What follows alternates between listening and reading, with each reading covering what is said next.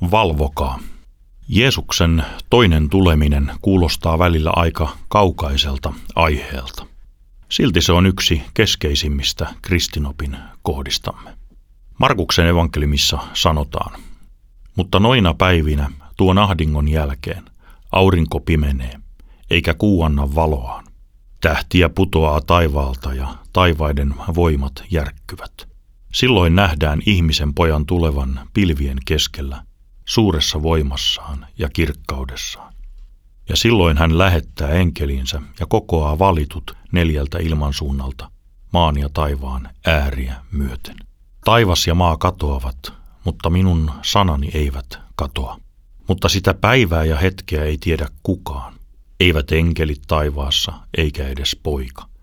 Ei kukaan muu kuin isä. Maailmanlopun ajankohta olisi mielenkiintoista saada selville. Mutta edes Jeesus itse ei sitä tiedä.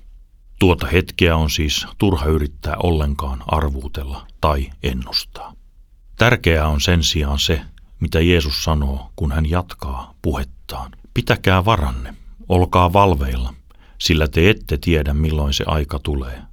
Kun mies matkustaa vieraille maille ja talosta lähtiessään antaa kullekin palvelijalle oman tehtävän ja vastuun, niin ovenvartijan hän käskee valvoa. Valvokaa siis, sillä te ette tiedä, koska talon herra tulee. Illalla vai keskiyöllä, kukonlaulun aikaan vai aamun jo valjetessa. Hän tulee äkkiarvaamatta. Varokaa siis, ettei hän tapaa teitä nukkumasta. Minkä minä sanon teille, sen sanon kaikille. Valvokaa. Olen ollut kristillisessä nuorisotyössä mukana jo yli 30 vuotta. Ja voin vakuuttaa, että nuorten leireillä ei tarvitse erikseen sanoa, että valvokaa. Sen ne kyllä sanomattakin jo osaavat.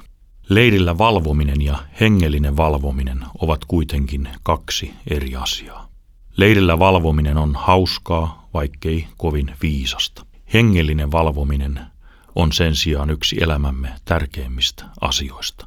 Koska emme tiedä milloin talon Herra Jeesus Kristus tulee. Ja hänen saapuessaan ei voi olla nukkumassa, vaan valveilla. Matteuksen evankeliumissa on vertaus viisaista ja tyhmistä morsiusneidoista. Karulla tavalla se kertoo kristillisen valvomisen tärkeydestä. Silloin taivasten valtakunta on oleva tällainen. Oli kymmenen morsiusneitoa, jotka ottivat lampunsa ja lähtivät sulhasta vastaan. Viisi heistä oli tyhmää ja viisi viisasta. Tyhmät ottivat lampunsa, mutta eivät varanneet mukaansa öljyä. Viisaat sitä vastoin ottivat lampun lisäksi mukaansa öljyastian. Kun sulhanen viipyi, heitä kaikki alkoi väsyttää ja he nukahtivat. Mutta keskellä yötä kuului huuto, ylkä tulee, menkää häntä vastaan. Silloin kaikki morsiusneidot heräsivät ja panivat lampunsa kuntoon. Tyhmät sanoivat viisaille, antakaa meille vähän öljyä, meidän lampumme sammuvat. Mutta viisaat vastasivat, emme me voi, ei se riitä meille kaikille.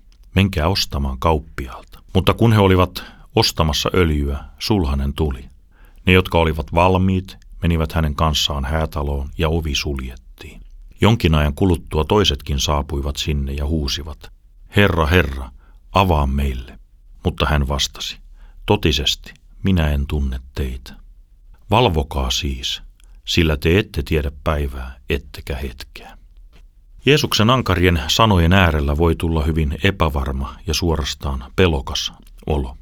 Osaanko minä valvoa? Ja mitä se kristillinen valvominen edes oikein on?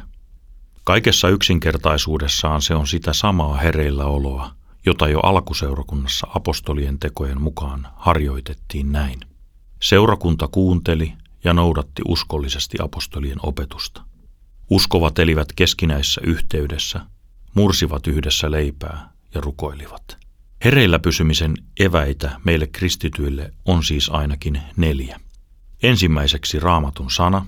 Jumalasta voi saada monenlaisia aavistuksia eri reittejä, mutta hänet voidaan oppia tuntemaan vain raamatun kautta. Pyhä henki toimii sanassa, kun sitä luetaan ja opiskellaan. Toinen hereillä pysymisen eväs on kristittyjen yhteys. Usko on joukkuelaji, toiset uskovat kannattelevat, kun oma usko horjuu.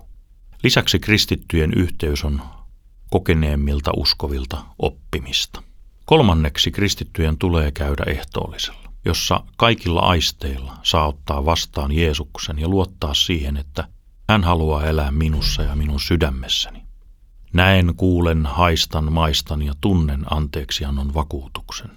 Alttarille voi jättää kaiken pahan ja ikävän, synnin, joka painaa. Neljäs jo alkuseurakunnan valvomisen eväs oli rukous. Valvomisen konkreettisimpia muotoja on se, että seurustelee Jumalan kanssa joka päivä. Hänelle puhuminen tekee hänet todellisemmaksi päivä päivältä. Ja jos et keksi sanoja, niin rukoile Isä meidän rukous, jonka Jeesus itse opetti. Siinä on kaikki. Nämä valvomisen eväät eivät meitä pelasta, mutta ne auttavat meitä pysymään kiinni Kristuksessa. Ja Jeesus, Kristus, pelastaa.